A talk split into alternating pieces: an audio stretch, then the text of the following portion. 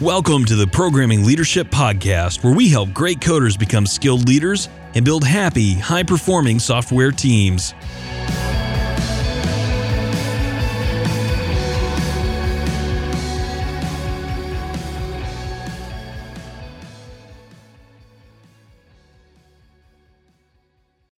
Welcome to the show. I'm Marcus, and this is Programming Leadership. I am beyond excited today to have my good friend Reuven Lerner join me. Reuven, thank you for being on the show. Marcus, I am delighted to be here. Reuven, you are an amazing person, but but here's why. Here's why I look up to you so much. You have taken uh, your knowledge, and you do what so many expert programmers say they want to do. They want to help other people learn to do what they do. And you have built a training business. Now, your business started with Python. Is that right?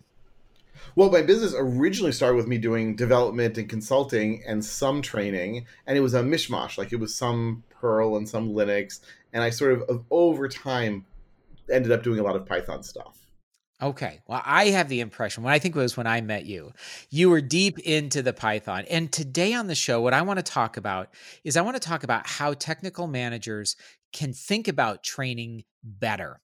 We all want our teams to perform better. We want to to get them training. We want to you know skill, uh, upskill, whatever the right phrase is. But how do we even evaluate trainers? What should we look for in a trainer? And what impacts can we really expect it to have? So those are some of the things on my mind. And because I think that it's a it's kind of a hard area. Do you find that you think maybe people aren't getting the most from their training dollars today? For sure, overall, yes. I mean, there are definitely companies where it runs like a well-oiled machine. They know how to find training. They know how to uh, sort of find the needs from the engineers and the managers and tran- and then go out and find training that's appropriate. They know how to ask the training companies what they're offering and sort of act as a go-betweens. The you know, there are also different names for it. I just call them the training managers because there are like a hundred different names that they might have. But there are plenty of companies where they don't really know what they're doing. I just spoke earlier today with a company where the CEO is convinced, absolutely convinced, that the way to ensure that training will work well is to have a final exam at the end of the course. And that will make sure people are really paying attention. And okay, maybe they pay attention more, but it ends the course on such a bitter note because people are like, why did I only get such and such on, a, on this test? And it's all talking about the test and not talking about let's just learn. So there are all sorts of companies and all sorts of attitudes and yeah we can pick apart some of the the sort of from the beginning wanting training till the end and evaluation everything in between. Mm, wonderful. Well you use two words that sometimes i hear as synonyms but i wonder if you think they are. And that the first word you used was training and the second word you used was learning. Are those the same thing? In theory they could be or sort of two sides of the same coin right? Like i'm providing training and i'm hoping that my people are learning um, I know for a fact that many of them, while I am giving my training, are Facebooking and Twittering and emailing instead. So, slightly different verbs, shall we say.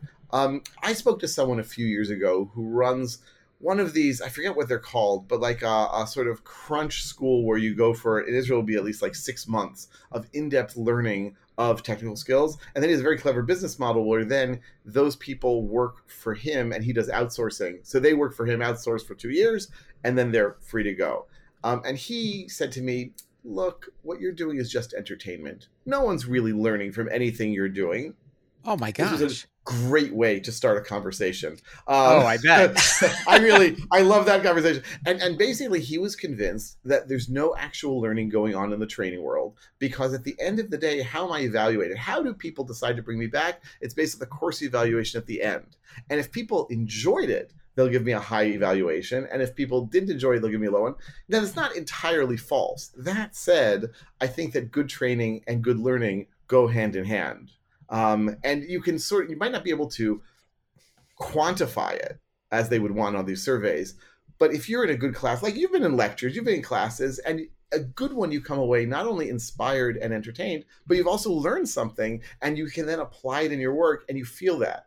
And i mean when i repeat when i go to a company repeated times and i'm in the cafeteria very often someone will come up to me and say, you know, that thing that you taught me, I used it in work next week. And that's just the best feeling in the world, right? Like I know that it was actually effective and useful. Oh, absolutely. Did you hear? The O'Reilly Software Architecture Conference is coming to Berlin November 4th through 17th, 2019. It's the only conference that focuses exclusively on software architecture and the evolution of the architect role. It is right down in the weeds with technology. It's hitting all the complex topics from microservices, serverless, to domain driven design and application architecture. They feature different styles of learning too, from 50 minute sessions to two day training courses. They also focus on the soft skills, knowing that architects have to communicate complex technical topics and their merits compassionately to both upper management and technical teams. They're here to help you navigate different communication styles, such as in their two day training called the Architectural Elevator. They know how siloed you can feel as an architect, and they offer countless networking opportunities to meet people, talk tech, and really get a broader understanding of the field, sharing personal experiences and learnings that you can apply to your own work. Lots of their attendees may not carry the title architect, but they are either aspiring architects or like I was doing the work of a software architect, either as a manager or even as a company owner. Now, they've got a special networking experience called architectural katas. Doesn't that sound cool? Where you get to practice being a software architect. Attendees break up into small groups and work together on a project that needs architectural development. This conference is going to be co located with the Velocity Conference this year which presents an excellent opportunity to increase your cloud native systems expertise. You can get access to all of Velocity's keynotes and sessions on Wednesday and Thursday, in addition to software architecture, for just 445 euros. Listeners to this show get 20% off most passes to software architecture when you use the code MB20 during registration. That's MB20. Where do you find out more? You go to o'reillysacon.com slash blankenship for this special offer. That's o'reillysacon.com slash blankenship. We're thankful that they're a sponsor of the show. Okay, well, let's start at the beginning. So let's imagine that somebody here is listening and they have been, um, they're, they're hearing from their team that they need to be better at a, a, a language like Python. And they're trying to figure out like, do I buy them books? Do we use a Coursera course? And there's, it seems to me in, in this day and age, there is a whole spectrum of ways that people can learn and that technology managers can uh, can enable their teams to learn. So, do you have kind of, and I recognize that you are a trainer, but if you were in that position, how would you go about thinking through all the different options? Look, first of all, we have to remember that different people are different, right? So, there are going to be some people who can, right? When I learned Python, how did I learn it? I read the man page. Why? Because that's all there was back in the you know Mesozoic era. Nowadays, right, there's a whole host of different options for every uh, technology first of all, I, am not against books. I read books. I love books. I learn a lot from books. The problem with books is that some people are going to read them and some people are not going to read them. And so you're going to end up with this uneven sort of learning. And a lot of times, what happens, just today, I spoke to a company where they've adopted Python. And uh, as I call it, they're writing Python with a heavy C accent right? Like it's it's like yeah, they're using Python, but it's not the way it's supposed to be used. And the manager recognizes this. So could he have them all read books? Yeah, but they're not going to do it. And who knows when they're going to do it? And who knows what they're going to get out of it? So I would say it's worth having books around like a Safari subscription, just as like a backup, a reference, so people can go more in depth if they want to. But if you're looking to get your whole team aligned in their understanding, it's probably not the best way to go. Another way to do it would be something like Pluralsight or Coursera or any of those, the video courses. Some of those are very high quality. My beef with those, and I actually have started to produce video courses. So, right. like, so and I can't book. say they're you all, have a book, uh, right? And I have a book, right? Like, I'd like to say, right? So, so they're all terrible except for mine. Um, no, like, I mean, I'd love, I'd love to say that all video courses are bad, but that's not true. Again, um, First of all, my big problem with video courses is they're non interactive. That, yes, I put exercises in my video courses, but I'm not there. There's no pressure. There's no feeling of, oh, I should really do this. And there's no interaction neither with the instructor nor with your peers. When I'm training, I have people work in pairs, pair programming, two people on one computer. They don't always listen to me. Fine. You know, programmers have been known to be a little stubborn sometimes.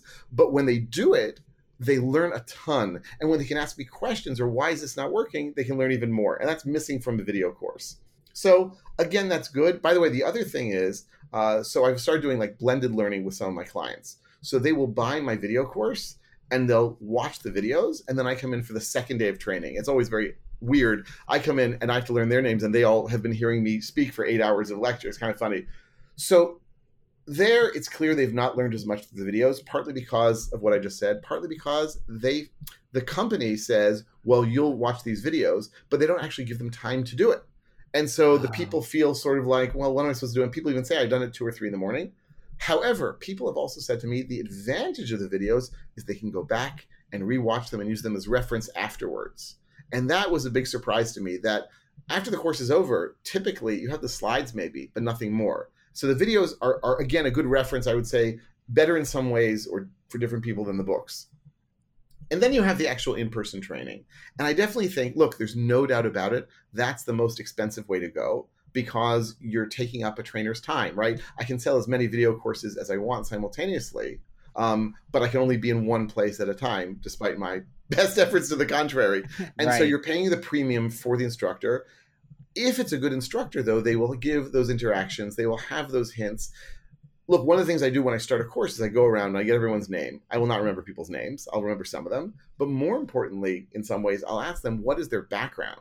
And then if I know there's some former Perl people, some former Java people, some people using Windows, then during the course I can point out the things that are relevant to them and they get a more personalized course than would be possible otherwise.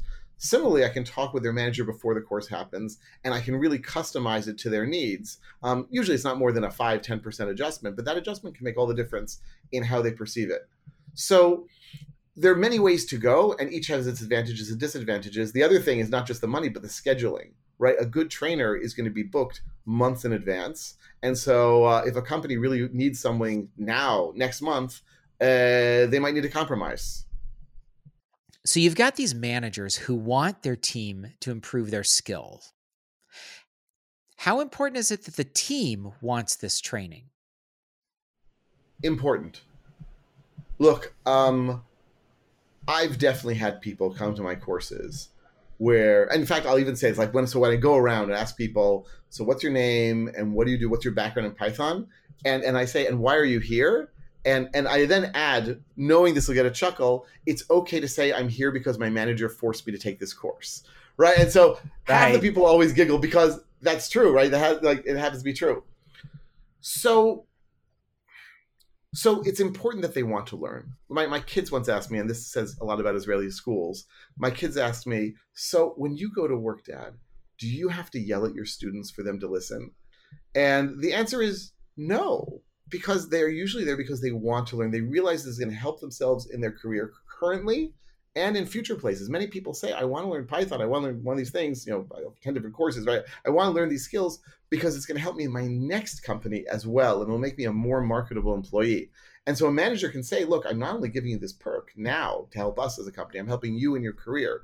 But you'll always get some people, right? Like the most egregious example I remember is probably from almost 10 years ago.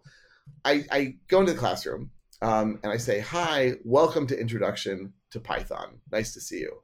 And this guy in the front row says in this really loud voice, What a bunch of crap.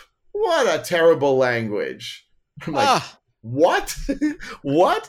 Now, he basically thought that Python was this toy language. Who would possibly want to use it? It obviously is like nothing compared to C and C++. Um, now the good news is I was able to use him as a foil for every single one of my like sarcastic comments throughout the course. Um, by the way, at the end of the fourth day, I get email from him saying, "You know, Python's not a bad language. Where can I go to teach my daughter because I think she should learn it too." So wow. it is possible to turn people around from a bad attitude, but very often those people will just be again on their phones doing email, whatever it is in the background. And as long as they don't bother me, I'm not going to bother them. Sure. Yeah. You know, one of the things I hear from technical managers, I kind of hear two perspectives, it seems like, when it comes from to training. On one hand, it seems like some of them think that training is like taking your vitamins.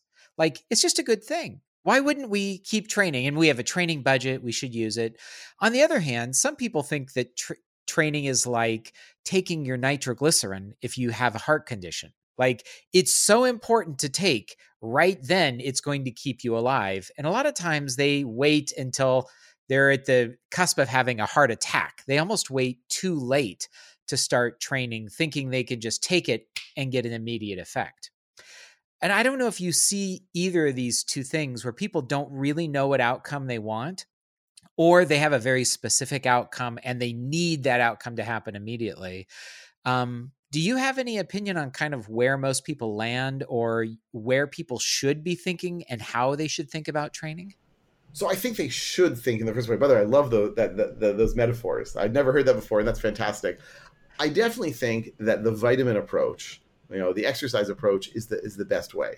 First of all, because the learning takes time to sink in, right? So it's I, I always always make the analogy between teaching programming and teaching a human language right? So you have to go to country X and you won't have a translator. You don't want to just depend on the phrase book. So you go to like intensive French, intensive Spanish, whatever it is, for four days, right? You will be able to order at a restaurant, find the restroom, find the train station, so forth, but you won't be able to have an in depth conversation. But if you have those four days a month or two in advance, and then it has time to percolate in and sink in, you'll be more fluent. You'll have time to think it over. It'll be less rushed. And so I think the idea of having it early on, seeing it as part of the curriculum, sort of the, the career development is good. But I think it's also healthy for an organization to say, we're investing in you. We want you to learn these things, even if there's no immediate payoff even if it's not directly for um, like you know helping the company right now, we think that at some point in the next year you're going to be exposed to this. You'll need this. You'll you'll want this. Now that might be a little excessive, right? Because companies are not going to spend willy nilly just on making people feel good. Um, but if you're doing it at the last moment, people are going to feel that pressure, and people are going to feel like, oh my god, like what what if I don't get what I need out of this course?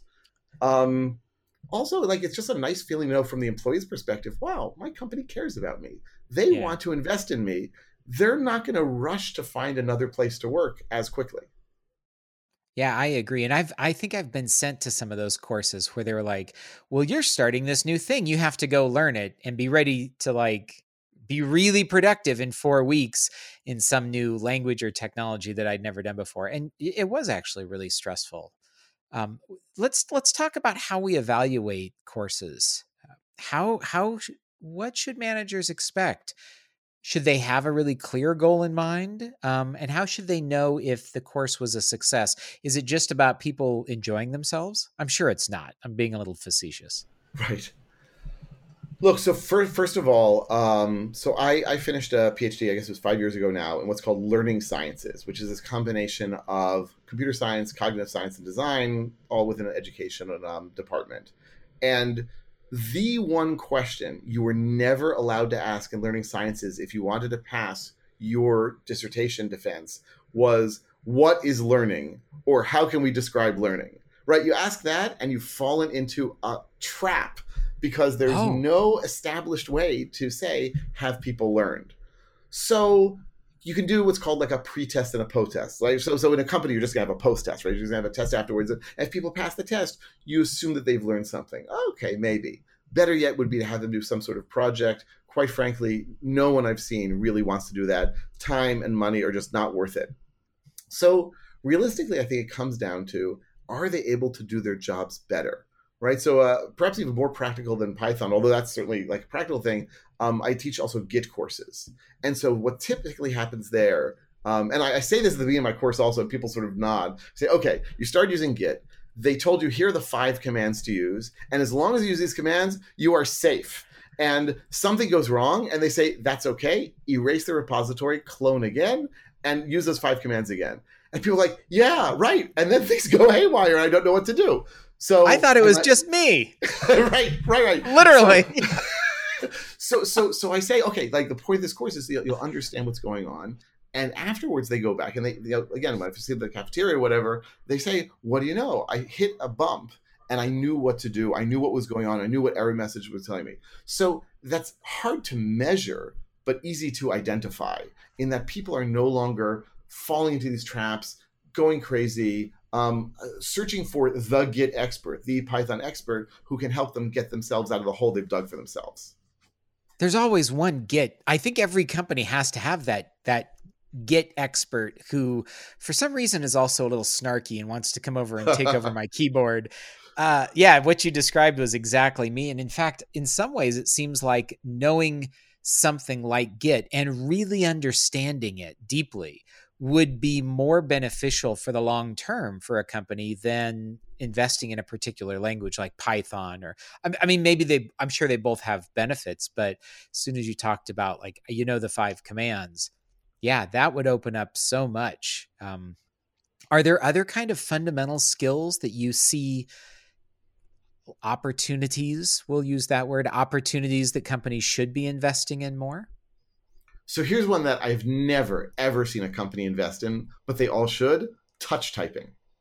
So yes. I type I type really fast, right? Like I just did this like online test. It's like I type like 140 words a minute or something. Um, so I realized this is very fast, and like my father, my parents forced me to learn to touch type when I was in high school, and I screamed and yelled, and okay, here I am today, and thankful for it. Um, you know, like all teenagers, years later, we realize how wise our parents were.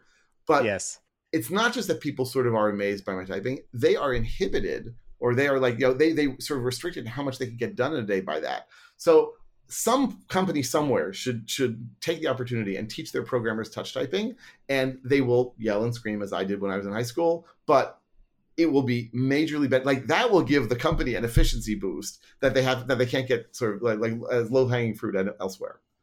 Um, and it should be like touch typing for programmers, right? So that you that makes you remember all the symbols and I mean because it's clearly it's not just right. the alphabet we need. I hadn't thought of that. Yes, yes, yes, exactly. But otherwise, look, I, I mean, it's probably I, I, can't think of anything offhand. I mean, certainly, sort of knowing the Unix command line, it's easy for me to say that's a great thing to know. But uh, I, I, hear that there's like this Windows operating system that's gaining popularity that some people use, and so teaching all those people Unix might be just a, a waste of time.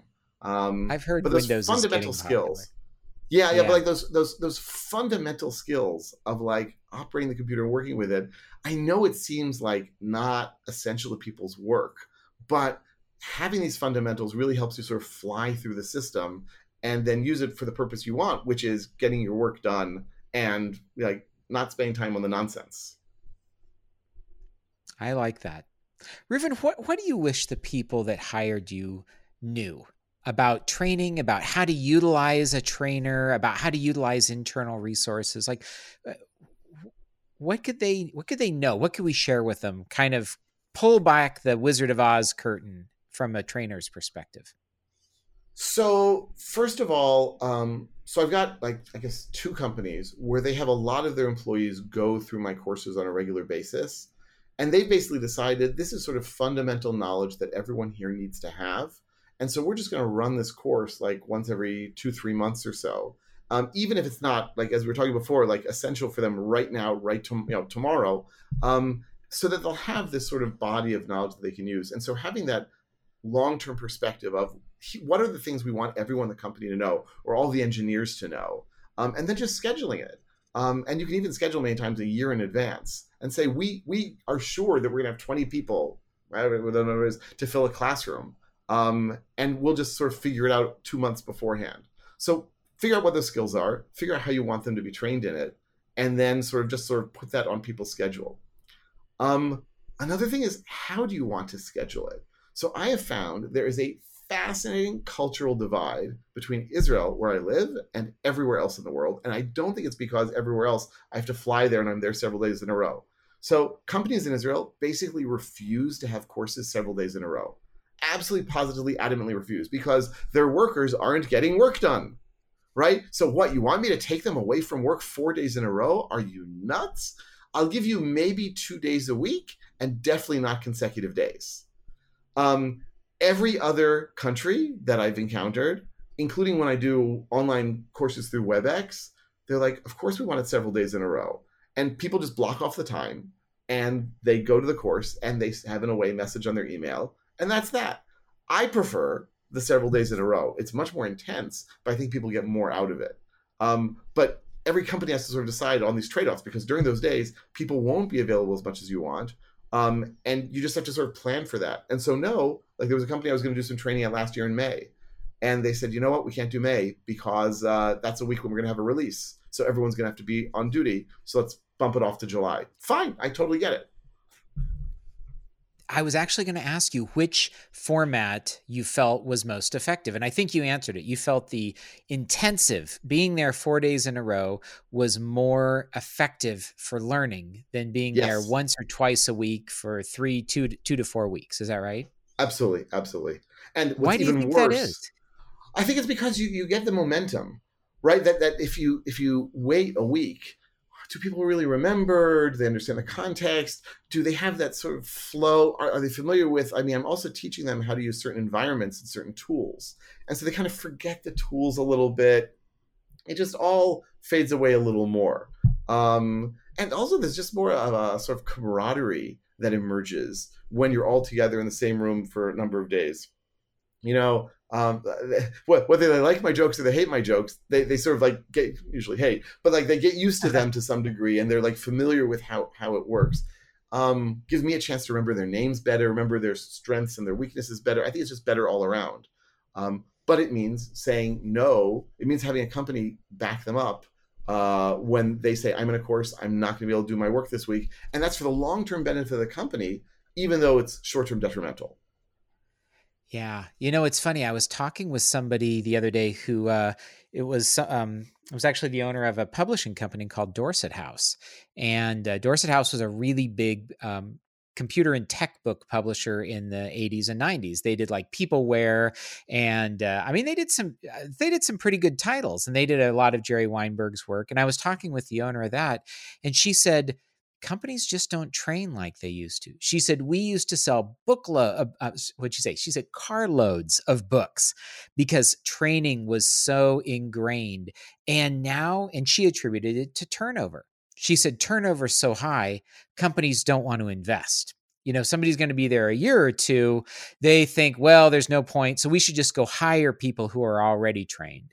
And I was just curious, Reuven, what's your do you see a link there between kind of the turnover cycles in 2019 and what companies expect and want to invest in?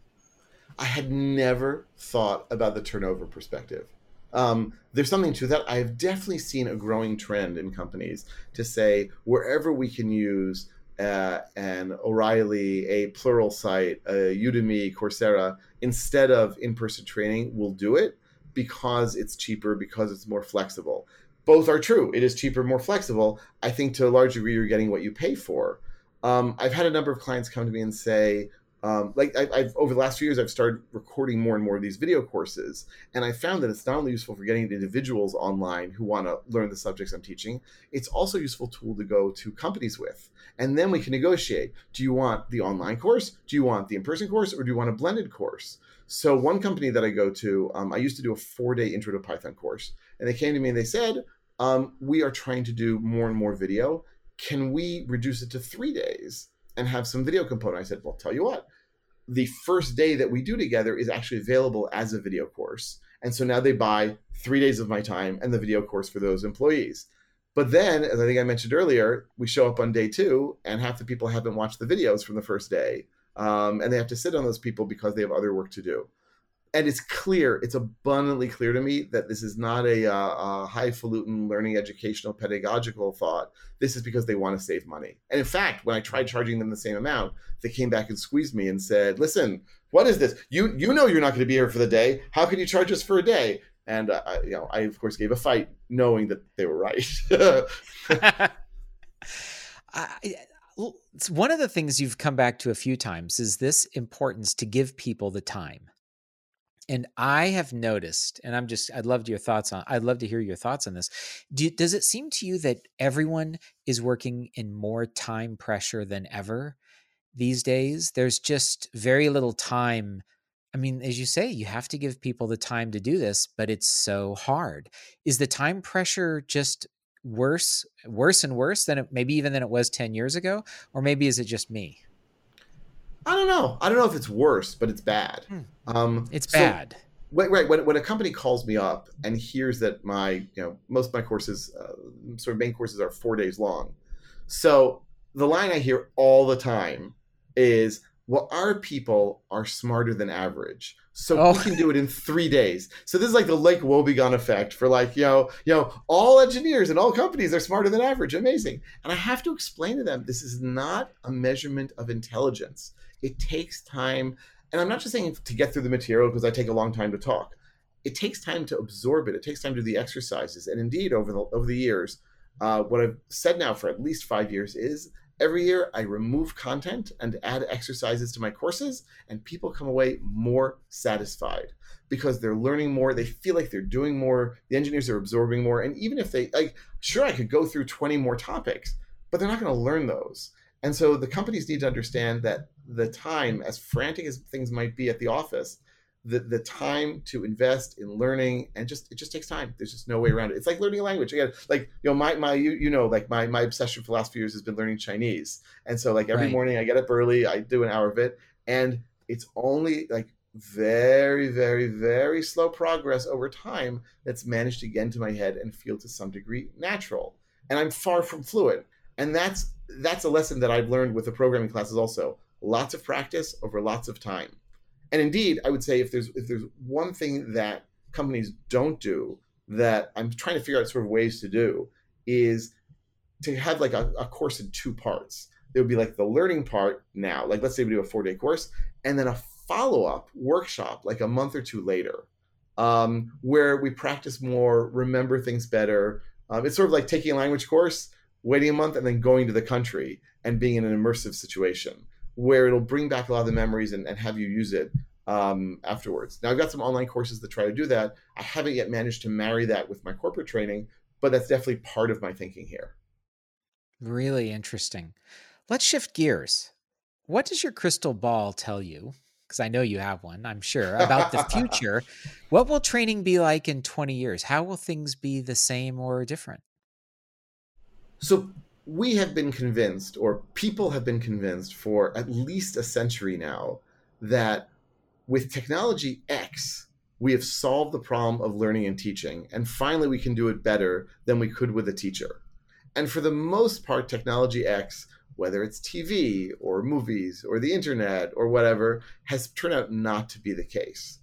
I still think, and of course, this is very self serving, I still think that the right teacher with the right understanding, the right, as we call it, like sort of in, in the education biz, you talk about content knowledge, like actually knowing the thing, and pedagogical content knowledge. Do you know how to explain the thing? And I often make the analogy to stand up comedians, where, you know, before you see them in their fancy, fancy show, they are practicing their jokes time and time again. And only after 20, 30 times of telling a joke in different variations, they see how it works. I have the advantage because I'm doing it every day of doing the same thing with my training and my explanations. So there's certain explanations that I know will hit home and work beautifully because I've sort of field tested them. And others I try out and sometimes they work and sometimes they don't. That is true for I think all instructors and I don't think that is going to change at all. What is going to change is I think the automation of feedback that when you do practice, right? So I can if I it's now possible on a growing number of platforms for people to enter programs and to get instant feedback on your program is wrong here, right? Think of, oh, I'm trying to remember what's it called, the the math and other skills academy, Khan Academy, right? Right. I've only used it a tiny, tiny amount. Um, my kids were not so excited by the idea, but basically, uh, and then what was I going to do there, right? But basically, you enter different things, and it gives you immediate feedback and hints on where did you get it wrong, not just giving the answer, but push you in the right direction. And that is a very powerful tool, not by itself for learning, but for reinforcing what you do in class. So that I think is going to become very big. Um, and we're just going to see a, a, a plethora of courses on so many different topics. We already have that, right? You go to Udemy and you want to learn something on Python. So first you have to choose from the 300 Python courses. How the heck are you going to know? And by the way, half of them might be great, and half of them are probably terrible. Go choose that half. Um, also, I find that so something that's changed my courses a lot, and I've seen it in the last decade or so, is Stack Overflow. So it used to be that if I would give an assignment, you know, I would give an exercise in class, and I'd say, go do such and such. 10 years ago, 15 years ago, people would say, I don't understand how to do such and such. Would you explain to me? Sure. You know, it's my job. I want to make things clear. And I would explain it, and then they could go and do the exercise. Nowadays, what will happen is someone will call me over and say, Hey, my program's not working. I'll go over and I'll say, wait, we haven't learned that yet. Where did you find like like how did you come up with that solution that doesn't quite work? And they'll say, oh, I searched on Stack Overflow, found some code, and I pasted it in. Now you know that's what they're doing in their job day to day, right? They're cutting and pasting from Stack Overflow, but it has changed things because people are so used to mechanically copying and pasting without understanding and hoping that if it's close enough, they'll be able to make do. And so my job is no longer to teach them um, the syntax so much. I teach them why the syntax works in a certain way, understand the mechanism behind it, so that when they encounter that code and read it, they'll know is this appropriate? Is it not? Should I use it? Should I not?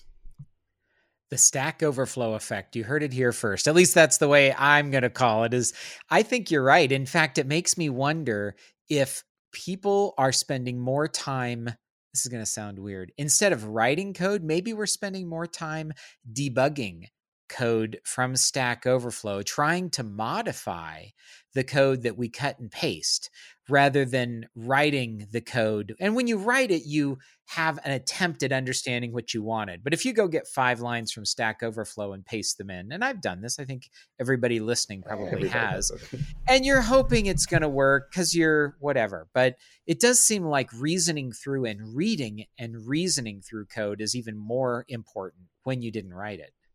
Absolutely. Look, the uh, again, the metaphor I use is to language, and I describe Stack Overflow as a phrase book, right? So, so you go to a country, you you're like, oh, I need to find the train station. Flip, flip, flip, flip, flip.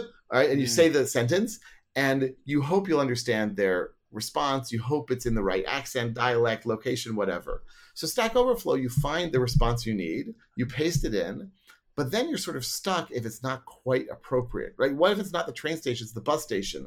Oh, I don't know how to say that in whatever language.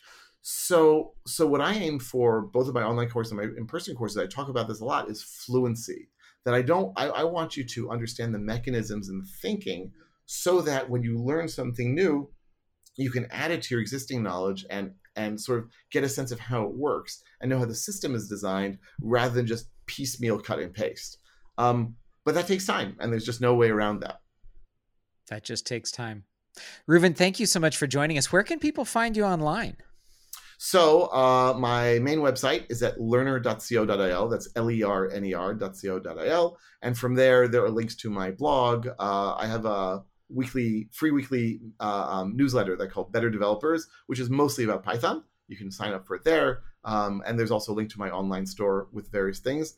Um, I also recently just started a YouTube channel um, where every day I'm uploading a new, every day, every few days, I'm going through the Python standard library because it turns out no one actually knows it, the whole thing, because it's so ridiculously huge. So I decided to take it upon myself to go through it little bit by little bit in small segments. I am learning a lot, having a blast. People can find that also. We'll, we'll put the link to that in the show notes as well. Reuven, thank you so much. Great to have you on the show. Thank you for listening to Programming Leadership. You can keep up with the latest on the podcast at www.programmingleadership.com and on iTunes, Spotify, Google Play, or wherever fine podcasts are distributed. Thanks again for listening, and we'll see you next time.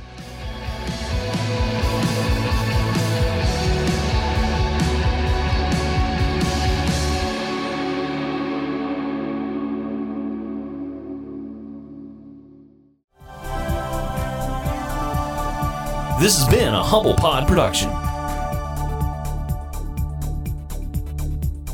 Stay humble.